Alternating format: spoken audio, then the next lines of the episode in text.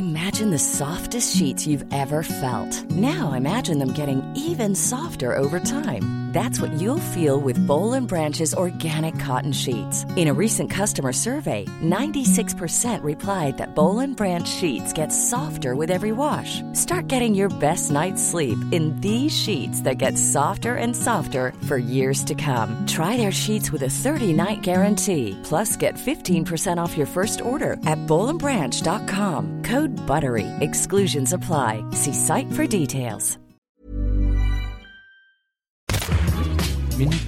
Bonjour, c'est Anne-Laetitia Béraud. Bienvenue dans Minute Papillon, le podcast d'actualité de 20 minutes. Aujourd'hui, on s'intéresse aux produits alimentaires bio. Que choisir? Comment interpréter les étiquettes, les labels? Où acheter? Est-ce que l'enseigne spécialisée, c'est forcément mieux que le supermarché? On en parle avec Christophe Brusset, ancien cadre dirigeant dans des entreprises de l'agroalimentaire.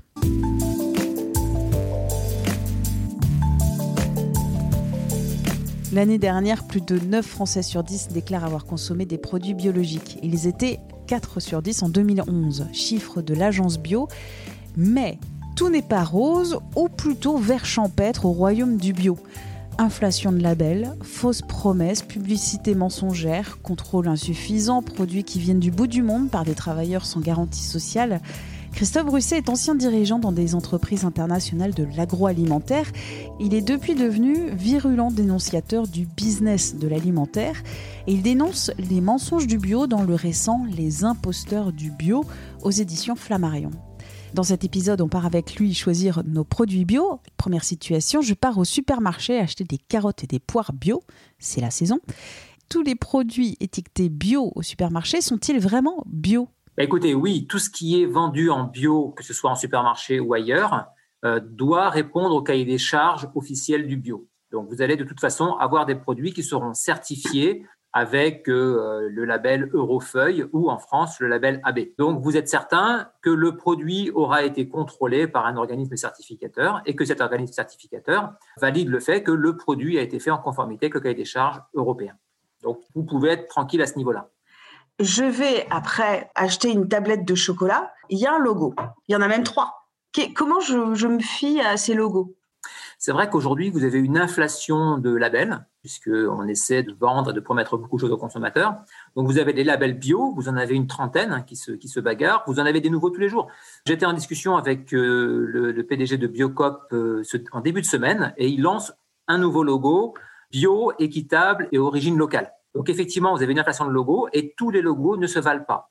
Je vous parlais des logos Eurofeuille et AB qui sont le, niveau minimum du bio, mais vous avez beaucoup de logos bio privés euh, qui ont un cahier des charges plus exigeant et qui proposent un bio de meilleure qualité, ce qu'on appelle un bio plus ou un bio augmenté. Jusqu'à ma tablette de chocolat, il peut y avoir jusqu'à 12 logos. Sur les tablettes de chocolat que moi j'achète, effectivement, j'ai une douzaine de logos. Alors effectivement, si on, si on, a, on a déjà les deux logos officiels bio, Ensuite, vous avez des logos équitables, par exemple Max Havelaar. Après, vous avez des logos euh, d'origine, des logos de composition, par exemple produits en France, fabriqués en France. Vous avez euh, des logos quelquefois confessionnels, comme par exemple produits certifiés halal, certifiés cachère. Vous avez donc effectivement ensuite des logos de recyclage, euh, des logos vegan. Sur mes tablettes de chocolat, j'ai des logos vegan. Donc, vous voyez, effectivement, il y a une inflation de labels pour promettre un peu tout et n'importe quoi aux consommateurs en espérant ratisser large. Alors, si je me dis qu'il y a un logo, ça veut dire qu'il y a un contrôle. Est-ce que les contrôles sont fiables dans le secteur bio? Alors, ça dépend des logos. Les logos officiels, donc vous avez effectivement une, norme officielle qui existe avec un système qui est contrôlé par euh, la communauté européenne, par exemple le label bio officiel. Ensuite, pour les labels privés, non, c'est comme l'utilisation d'une marque commerciale. Si demain, vous-même, voulez faire votre propre logo, votre propre certification, rien ne vous en empêche. Vous, faites votre logo, vous l'appelez comme vous voulez, et vous faites le cahier des charges que vous voulez, et vous pouvez le mettre sur votre emballage. Donc, certains logos sont très sérieux, très contrôlés, très, structurés, officiels, et d'autres logos ne sont rien de plus qu'une marque comme une autre. Donc il faut se méfier, effectivement. Je vais après au rayon où il y a des conserves. Et je vois, ah, il y a quand même de la conserve un peu bio et de l'asperge qui vient de Chine et qui est bio. Ah, personnellement, je, je, connais la Chine. je vais en Chine très fréquemment depuis les années 1990, donc ça fait très très longtemps. Euh, j'ai acheté beaucoup de produits en Chine. Je connais bien l'organisation en Chine. Je connais beaucoup de scandales qui sont passés en Chine et je n'ai aucune confiance dans les produits chinois, qu'ils soient bio ou conventionnels d'ailleurs. Donc, euh, il, y a plusieurs problèmes par rapport à votre question. D'une part, le fait qu'on n'a pas du tout de, de garantie suffisante, selon moi, que les produits bio chinois soient réellement bio. Et ensuite, le bio, c'est quand même consommé de manière responsable, de manière écologique. Donc, faire venir des asperges qui poussent parfaitement en Europe de l'autre bout de la planète, que ce soit de Chine ou du Chili ou d'ailleurs, hein, euh, pour moi, est anti-écologique et va à l'encontre de la démarche. On ne devrait pas proposer d'asperges ou de haricots ou de produits qu'on trouve en Europe importés de l'autre bout du monde. Alors je me dis, je vais plein d'allants, je ne vais pas aller au supermarché, je vais aller au marché à côté de chez moi. Et il y a un stand de, de légumes moches euh, parce que bio et bio parce que moche, tout va bien alors. Bah, écoutez, pas forcément, puisque la difficulté pour un consommateur, c'est même pour un professionnel. Parce que moi, j'ai acheté du bio en tant qu'acheteur professionnel pour l'industrie, euh, et rien ne permet de savoir si un produit est bio ou pas. C'est-à-dire que l'aspect extérieur, même les analyses, les analyses techniques, euh, ne permettent pas de savoir si le produit est bio ou pas. On pense souvent qu'un produit, s'il n'a pas de pesticides, il est bio. Ça n'a rien à voir, puisque la moitié des produits conventionnels euh, n'ont pas de, de, pesticides détectables. Donc, en fait, si un, malfaisant vous propose un produit euh, en vous disant, voilà, il est bio, en vous mettant un faux label, un faux logo ou autre, en tant que consommateur, vous n'aurez pas moyen de le savoir. Et c'est vrai que, moi, je l'ai connu personnellement, je me suis fait également avoir, vous avez des vendeurs de, de faux bio, c'est un phénomène relativement fréquent. Et ça, et ça, y compris sur les marchés, y compris sur des petits producteurs. C'est très facile de, de vous vendre des, des, carottes, des petites carottes mal formées ou des, ou des rebuts ou des déchets de, de, de produits conventionnels en disant ben voilà, il n'est pas beau parce que parce que c'est du bio. D'où l'importance des contrôles. Effectivement, d'où l'importance des contrôles, mais il faudrait encore que ces contrôles soient bien faits et que les organismes qui fassent les contrôles, qui aujourd'hui en Europe sont essentiellement des, des entreprises, soient mieux contrôlés et soient mieux sanctionnés en cas de, de, de manquement à leurs obligations. Vous dites qu'il peut y avoir de la tomate bio qui ne touche jamais la terre. Alors c'est pas un peu bizarre quand même? Bah écoutez, c'était vrai jusqu'à ce début d'année. Le cahier des charges européen a évolué. Ça va être vrai à partir du 1er janvier 2021. Il faut que le produit garde un lien au sol. Donc la culture hors sol ne pourra plus être certifiée bio. Par contre, d'autres anomalies subsistent, c'est-à-dire que rien ne vous empêche de faire venir un produit par avion et de, le, de, de toujours l'avoir considéré comme, comme bio. Rien non plus ne vous empêche de faire pousser des produits dans des serres chauffées qui consomment des quantités astronomiques de pétrole ou de charbon et de, le, de l'avoir labellisé bio.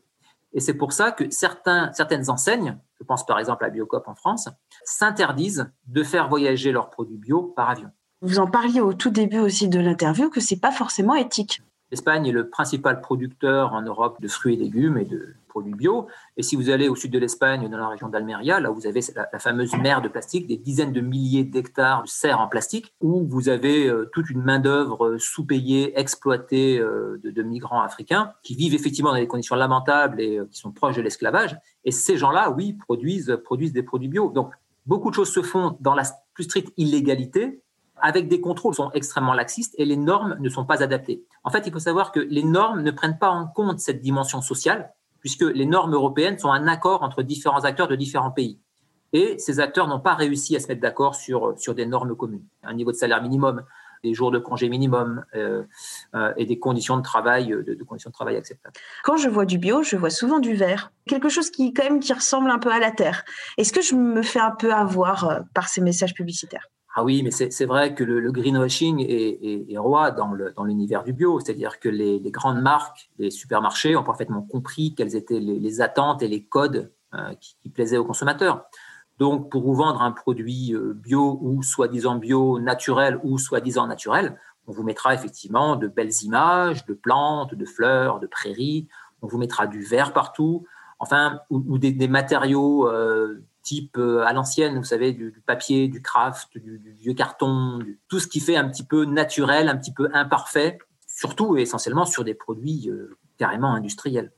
Alors vous, où est-ce que vous allez acheter euh, votre produit bio et comment vous faites pour trouver le meilleur, ou en tout cas qui satisfait le plus les exigences que vous Moi, je tiens, je tiens, je tiens à... Alors, je ne jette la pierre à personne. C'est vrai que le bio est plus cher et c'est vrai que c'est un frein à l'achat. Donc, moi, j'ai la chance d'avoir des, des, moyens qui me permettent de me nourrir en bio et d'aller euh, dans les labels que je considère les meilleurs. Euh, donc, je peux aller dans des enseignes spécialisées, notamment pas pour Naturalia, euh, bio, bio c'est bon, des trucs comme je, ça. Je vais, je vais, tous ne sont pas équivalents. moi, je considère que, alors, j'ai pas d'action, pas de, de conflit d'intérêt, rien du tout avec eux, mais moi, je vais chez Biocop parce que je considère que leur charte me va bien et leur engagement me convient. Certains autres, y compris spécialisés, souvent filiales de, de, de, de, de la grande distribution, ne m'ont pas convaincu et certains d'entre eux, pour moi, ne font rien d'autre que du greenwashing et surfent sur la vague bio. Donc, ce qui m'importe personnellement, c'est l'engagement et le cahier des charges des enseignes. Quand une enseigne me dit, moi, chez moi, il n'y aura pas de produits bio de contre-saison. Je refuse de faire du bio qui voyage par avion, comme le fait Biocop et probablement d'autres, mais que je ne connais pas forcément. Euh, ça me convient et c'est vrai que je vais chez ces gens-là et que je paie plus cher que ce que je pourrais payer en supermarché. Donc j'ai tendance à dire oui, privilégier les anciennes spécialisées qui militent réellement, qui sont convaincus. Euh, les labels de qualité supérieure, type euh, biocohérence, type Déméter, type Nature et Progrès, qui vont au-delà de l'exigence minimum réglementaire. Et puis, si vous le pouvez, aller dans des circuits courts, des AMAP. Mais là, pareil, soyez toujours euh, vigilants et ne vous, et ne vous laissez pas bercer par euh, des belles paroles, des belles images. Merci à Christophe Brusset pour cette interview. Minute Papillon, vous pouvez vous abonner gratuitement à ce podcast. Vous le retrouverez avec son point d'exclamation sur Apple Podcast, Podcast Addict et plein d'autres applications d'écoute. Vous pouvez aussi nous écrire à audio-20minutes.fr. On se retrouve très vite. D'ici là, portez-vous bien.